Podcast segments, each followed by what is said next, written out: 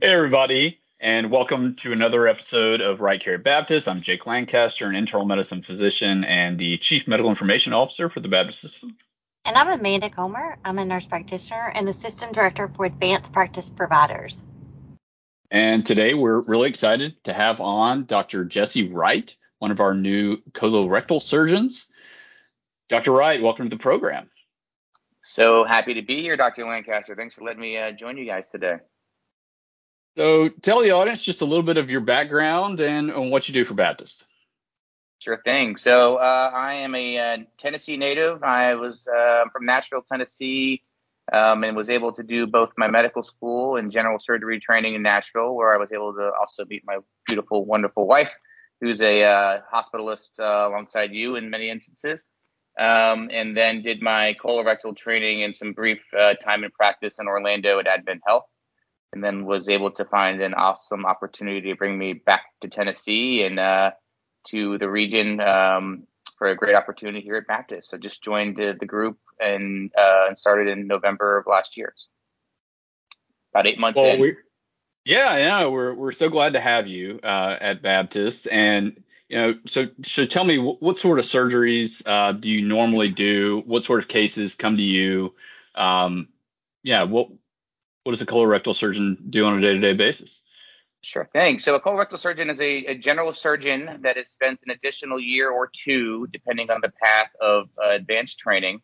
Um, our specialty uh, relies around general disease, benign and malignant disease of the colon, rectum, and anus, um, and then a lot of the similar pathologies within the abdomen and the perineum and the pelvis. Um, so uh, I operate uh, about a third of my practice is more or less benign um, anorectal disease, so kind of your general proctologist, hemorrhoids and fistulas and fissures and all of the ailments of the backside. Uh, but then the other, remaining part of my practice is uh, some major abdominal pathology. So a lot of colon cancer, rectal cancer, ulcerative colitis, Crohn's disease, um, and some of their related uh, pathologies and problems that come along with those. Um, and so that takes up about the majority of the rest of my practice. And so I uh, will, um, you know, I also do a, a, bunch of colonoscopies and endoscopic surveillance for screening purposes, as well as following some of my own patients. So we have a broad spectrum of treatment modalities. Uh, we do, like I said, endoscopic or colonoscopic procedures. Uh, I do laparoscopic surgery, robotic surgery, traditional open surgery. Um, and I even was trained in Orlando on a few techniques of transanal surgery. So being able to uh, remove polyps and or early stage rectal cancers uh, through the anus and rectum itself uh, using uh, some advanced laparoscopic techniques uh, without having to actually resect the organ in question. So um, I'm happy to bring some of these techniques here uh, to the region as there's a few people doing it. And yeah, full full bread and butter practice of benign and malignant disease here. That sounds very interesting. So let's talk about a little bit about malignant disease. So what is the incidence for um, colon cancer in our region? So I don't know if I have specifics to the region of Memphis, uh, but in general, about the lifetime risk for developing a colorectal cancer. So that includes uh, the colon and the rectum, which is the same organ, uh, but uh, different compartments within the uh, within your body it's about uh, five uh, percent on an average risk human, uh, you know, with no family history or other major risk factors. So one in twenty uh, pay, uh, people out there will develop uh, colorectal cancer in their lifetime.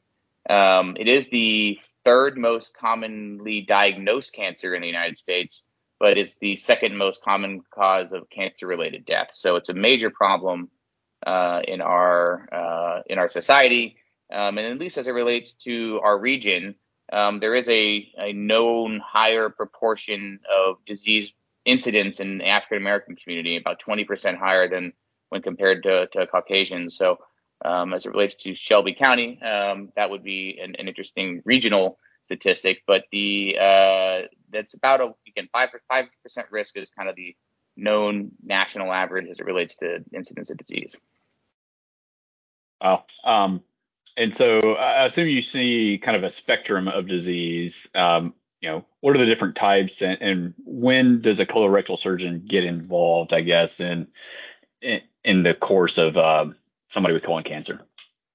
Yeah. Uh, so, I mean, the great thing, and we can talk about this at length, is that colorectal cancer it has a very known progression and pathway, and so about 90 to 95 percent of standard colorectal cancers, or kind of the generic flavor, if you will, of colorectal cancer, develops from a polyp, and then through a series of changes uh, at the molecular level, that polyp can advance into a cancer. So um, I see patients in the full kind of spectrum of their um, development and or discovery of, of an abnormality. So the majority of patients and the beauty of colonoscopy is being able to uh, detect and then prevent future cancers by removing a polyp um, that we then put under the microscope to determine how risky was this particular flavor of, of polyp. But at the same time, we identify uh, early stage cancers in patients uh, that would have otherwise been sitting there undetected as the patient was asymptomatic. So you get a screening colonoscopy by either myself or your gastroenterologist in the community or in the hospital, and they find an early cancer. Uh, that to me is almost a victory in the sense of you got your colonoscopy and they found a a, a cancer uh, that was otherwise not going to be detected. And as it is in many cancers, uh, unfortunately, if you um, if you end up having significant symptoms from these, by the time you end up looking into these, there there may be a more advanced stage. And so this is uh, colon cancer, along with breast cancer and other types that have dedicated screening programs, are allowed to pick up several of these uh, processes before they've become uh, anything too um, too bad or too uh, or at least very treatable. Uh, but it, you know, it's a very interesting question because the majority um, of patients uh, present with treatable disease or non-metastatic or stage four disease, and that has a very good outcome. Uh, you know, 85 to 90 percent of patients that we find with an early stage cancer have a very excellent, you know, five-year survival, um, upwards of, uh, uh, like I said, 85, 90 percent with a five-year survival. But then when you find things at a later stage of disease, stage four, or it's spread elsewhere in the body, unfortunately, that five year survival drops pretty significantly. And so this is where the benefit of early screening and detection comes into play. What about stage two and three? Is that similar to the early stage, or, or what does the survival so, look like for that? Yeah, so stage two and stage three, you have about a so stage one is about a 95, 90, 95, and it goes down about, about by about five percent with each one of those modal uh, stages two and three. So about 90 and then 85 percent um, you know, cancer care today in the 21st century, 2023, is very um, different uh, in many ways from even when from 10 years ago with the utilization of uh, standardized genetic testing of yeah. um, of uh, all of the tumors now as part of the pathologic assessment. So everyone's getting their mismatch repair proteins tested, which then allows uh, some nuances into more targeted therapy um, as other varieties of chemotherapy may not be as effective. Um, and then there's also a lot of data on the utility of chemotherapy in some of these patients, in so much as uh, several recent studies have shown that either less uh, chemo may be needed, if uh, if needed, may be needed uh, to achieve the same result. So you may only need three months of chemotherapy as opposed to six months, um, which is both good for a patient in the relative toxicities and or side effects of chemotherapy, but then also achieving the same kind of long-term oncologic response. So the general concept is stage one through three colon cancer is very, very treatable. And the expectation when you meet me in clinic is that we are aiming for curative intent. Uh, and then um, we can talk about how uh, you know, we don't know whether you're going to see the oncologist or need chemo until after surgery with me because you don't know the stage until after the specimen has been processed by the pathologist. So, are there risk factors that individuals may have that will predispose them to colorectal cancer?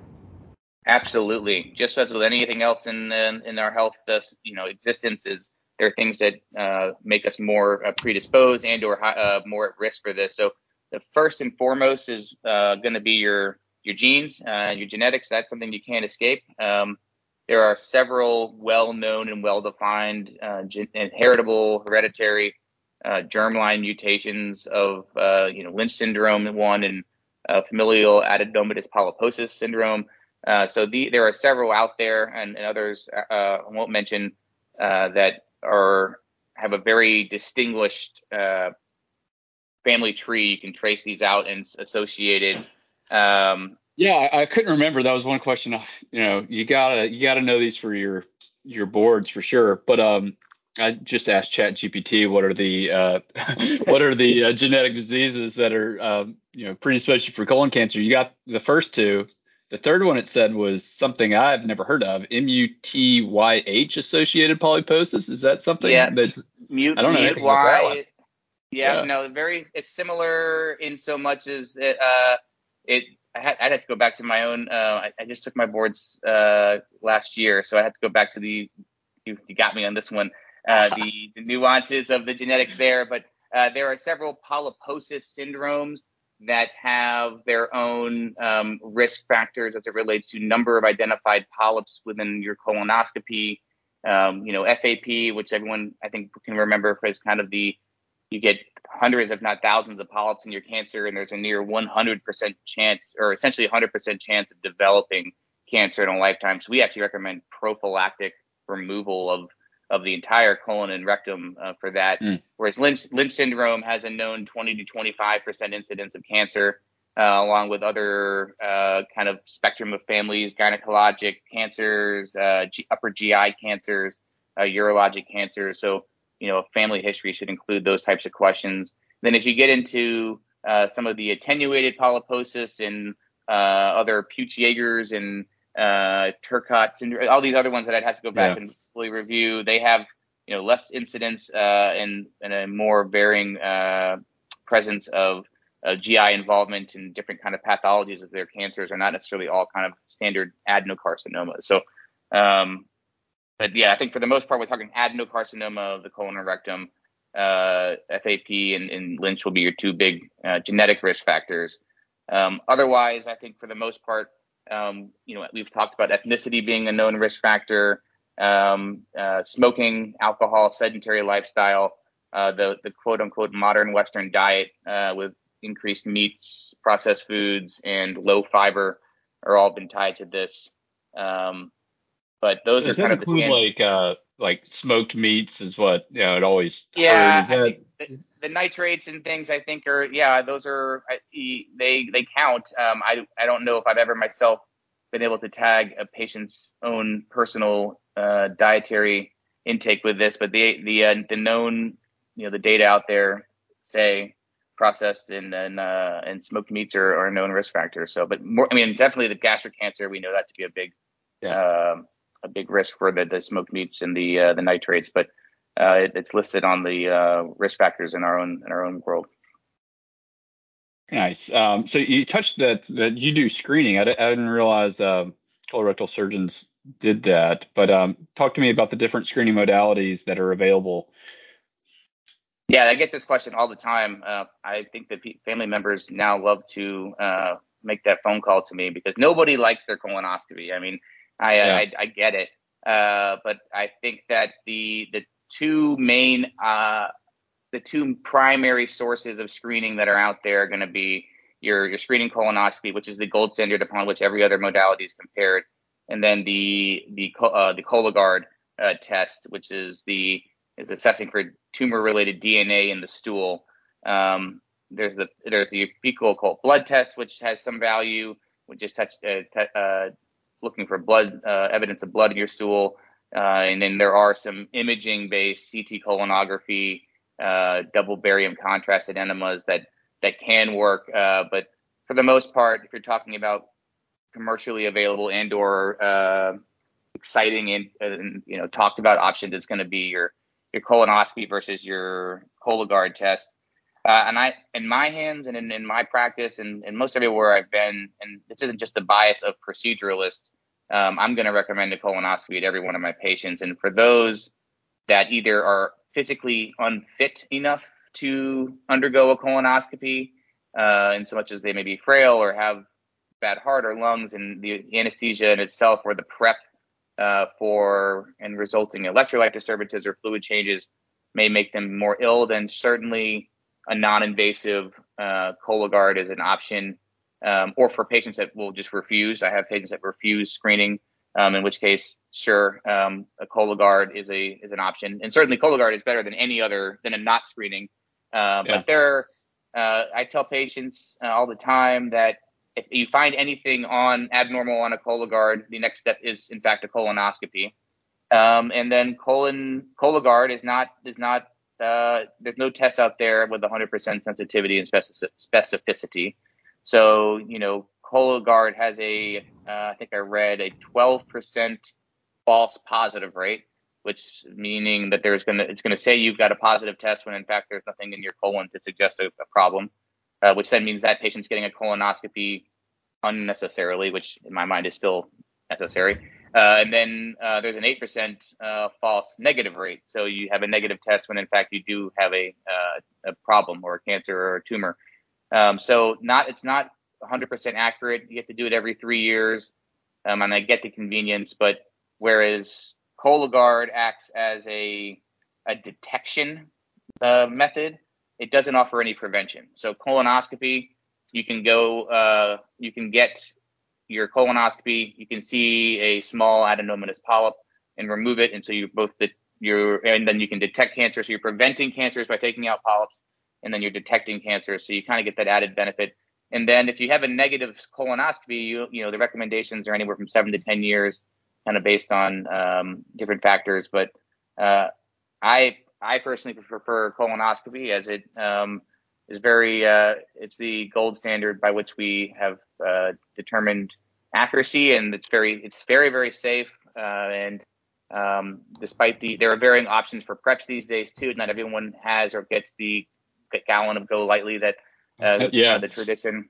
Uh, that no one's looking forward to, although it GoLYTELY works great. Um, there's no questions asked, but there are smaller volume preps. There are more uh, more gentle preps, so to speak. But the end of the day, if you don't have a good clean out, then then it, you know I, we can't see what we need to see. So, uh, but the uh, the touch on this a little bit more. So then the American Cancer Society and the United States Preventative Services Task Force uh, have recently dropped the screening age from 50 to 45.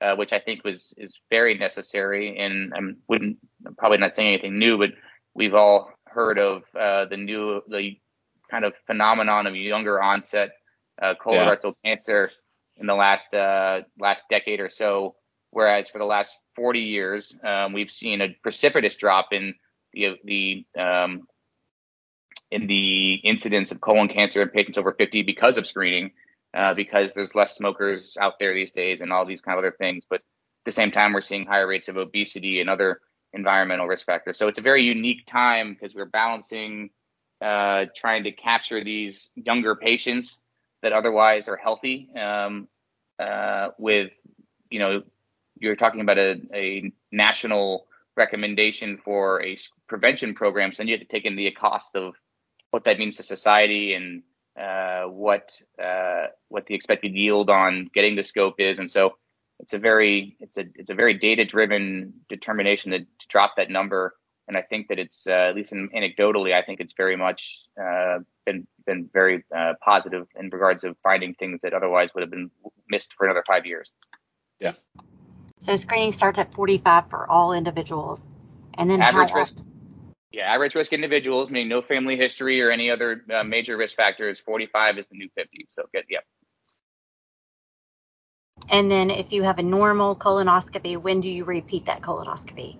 The the standard is about is 10 years on paper, but I think there's uh, you, seven to 10 is generally what people was kind of the quote that I, I use about seven to 10, and depending on insurance and and other things. Uh, but the the paper would say 10 years, uh, but you'd probably be offered anything from seven to 10. Hmm. Yeah, so a lot of recent updates, I guess, in, in colon cancer screening. Uh, anything else kind of new in the field in the last, um, or just in colon surgery in general in the last five years? Uh, for colon cancer, things beyond some of the target, the, the as it relates to kind of a systemic uh, situation. I mean, the, the, the addition of the requirement of the genetic testing for for um, for all colon cancer resections is is pretty standardized. Is standardized now, um, and but colon cancer otherwise has been pretty much if as long as it's not stage four, you're going to proceed with resection, then determine your your lymph node burden and your primary tumor uh, stage, and then your need for chemotherapy thereafter. And so that's more or less been the same. And the major changes have been more on types of therapy based on the genetics of the tumor, um, and some of the studies that have shown that you may not need as much adjuvant care therapy depending on the kind of risk of your tumor profile. Uh, the more of the major advances have been made in rectal cancer uh, in the last five to 10 years in a very uh, dramatic way.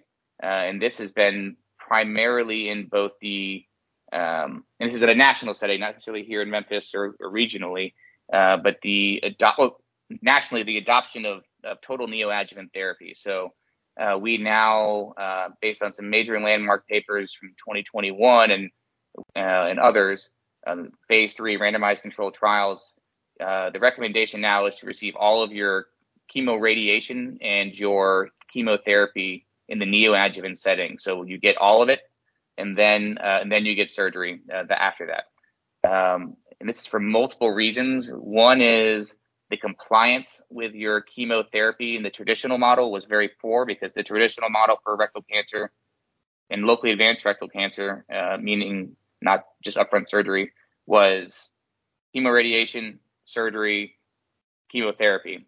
But if you can imagine trying to ask a patient to undergo systemic, you know, three to six months of systemic chemotherapy in the weeks or months following a major resection can be uh, can be uh, difficult, and especially if there is an unfortunate complication with surgery that also delays chemotherapy as well. So there was a very poor compliance on a national level with adjuvant chemo. Um, you know, anywhere from you'd have only 40 to 50 percent of patients actually completing the entirety of the prescribed dose at the prescribed interval. I mean, so it's, it's mm. yeah, it's, it, it was poor, and so now moving it up front, you're getting compliance rates of 85 to 95 percent, um, and then some nuances of whether you do chemo first or radiation first, uh, and there's that's another whole discussion. But the other major determination or new um, new realm of rectal cancer is that we are now seeing with this, especially with the advent of these of, of the modalities beforehand, that you're having a complete clinical response to therapy. So, uh, meaning that you go in and look with an MRI and, and a endoscopy endoscopically, and there's no evidence of any tumor there at all. So the tumor vanishes, and so that opens up a whole new Pandora's box, so to speak, of what to do with that patient. And uh, there have been groups that have been doing this for decade plus and uh, or two decades.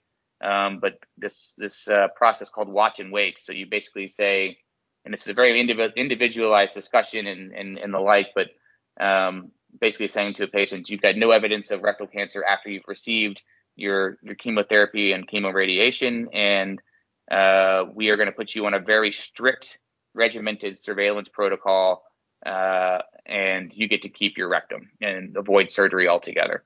Uh, and so uh, the data on this is very strong. Um, we have we know that with the TNT or total neoadjuvant therapy, patients are having up to a 50%, if not higher, in selected patients, uh, complete response rate. So that's almost a coin flip, essentially, of saying you're going to get therapy and then may not need surgery at all. Hmm. and so we're actually reaching levels of anal cancer where uh, if you get you know anal cancer and you get treated with NIGRO protocol, so there that prescribed chemoradiation, that's an 85, 90% response rate. And that's expected. Um, and p- people rarely, but do uh, require a, a, a, proper resection. Uh, but here in rectal cancer, in the last five years, uh, with kind of solid uh, data, we're seeing this phenomenon. And even in those that choose to go to surgery or in centers that say we're not really ready for uh, this watch and wait protocol to be prime time, the uh, the pathologic complete response, meaning they take the rectum out and then there's no tumor in the specimen, is is still very high, and we're still talking again 60, 70, 80 percent depending on centers and in their studies. So uh, it's it's a very exciting time for rectal cancer because we're learning about more about the nuances of uh, treatment modalities, genetic profiles, um, and then there are there are more ways to operate on the rectum than there are to operate on the colon. Um, uh, by virtue of its anatomy and uh, where it is in the, in the, abdomen or in the pelvis, and uh, the ability to get to some things from actually, like I mentioned, transanally uh, and some early stage polyps and early stage tumors. So, um, and my general thought is that there's uh, organ preservation, is the, the word we use for that, um, meaning you keep your organ or your rectum, should be the goal. Um, if we can approve and know that the long-term oncologic outcomes aren't compromised, um, and the data thus far suggests that yes, that is true. You, uh, you can um, the disease-free survival and five-year overall survival um, are equivalent to those that are going um, or can be equivalent to those undergoing resection, proper resection, and that those that then later are found that keep their rectum and then found to have evidence of disease later can still undergo a salvage operation to to get them the oncologic care they need with no real detriment to their oncologic uh, outcome. So it's a very you know this is it's it's cutting edge in so much as it's now become prime time, but uh, I'd be remiss if I wasn't saying that there were programs that have been doing this for a decade uh, with with great success, and um, and that was part of my training in Orlando. Was this that was one of the things that when I got here, I wanted to introduce because it was something that was known but not not ever talked about, and actually gave kind of the uh, medical oncology grand rounds journal club event last mm-hmm. week to uh, here and kind of talked all about this. Um, and uh, it was an exciting discussion because everyone it, we've been talking about it uh, in tumor board kind of on a week by week basis, but kind of laying all the data out there uh, with this graphs and um, tables was a very lively discussion from our oncologist uh, uh, and everyone involved. So that's that to me is kind of the most exciting advances in, in colorectal cancer management is the what what's happening in rectal cancer right now. No, that that sounds great. And and Dr. Wright, thank you so much for for joining us today. I, I know I learned a lot. Um, but just for the the audience, especially our primary care docs out there, you know, when should they refer, and what sort of patients should they refer to a colorectal surgeon? Um, you know, what sort of cases would be good for for referrals? Sure. So I, have been to several primary care offices regionally. Um, I think the you know baseline for a PCP is most often going to be the anorectal disease. So you know, no one likes to deal with hemorrhoids and and fissures and fistulas and the like. And and to that end, I love it, and colorectal surgeons love it. Uh, we love being uh, the somebody's proctologist. Uh, but along the same line, not everything is a is a hemorrhoid, and so yeah. it's important too that you know bleeding, uh, although most commonly is from a hemorrhoid, you know, having a, a, a full uh, you know, anorectal exam and, and workup and understanding of disease process uh, is important. So um, that's that would certainly be an easy referral. And I've had a couple of people ask whether they have to go to GI first before they come to you. Absolutely not. Send them straight on. Um, we'll be happy to to see them. Um, and then certainly, at least from the from the cancer standpoint, a lot of people are coming through the GI office as, in so much as they yeah. get their scope and, and discover things. But patients with a known history of maybe Lynch syndrome and their family should be probably seeing a surgeon for that discussion, uh, or a known, uh, at least a known heritable uh, component. And then I'm, I'm a big proponent of, and we didn't talk about any of the benign disease, but Crohn's disease and ulcerative colitis. Um, my general philosophy is that it's more so now than ever a multidisciplinary approach with the extent of medical interventions we can do with the biologic agents and the like, so that um, it's it really should be a when you have a diagnosis, meet a surgeon.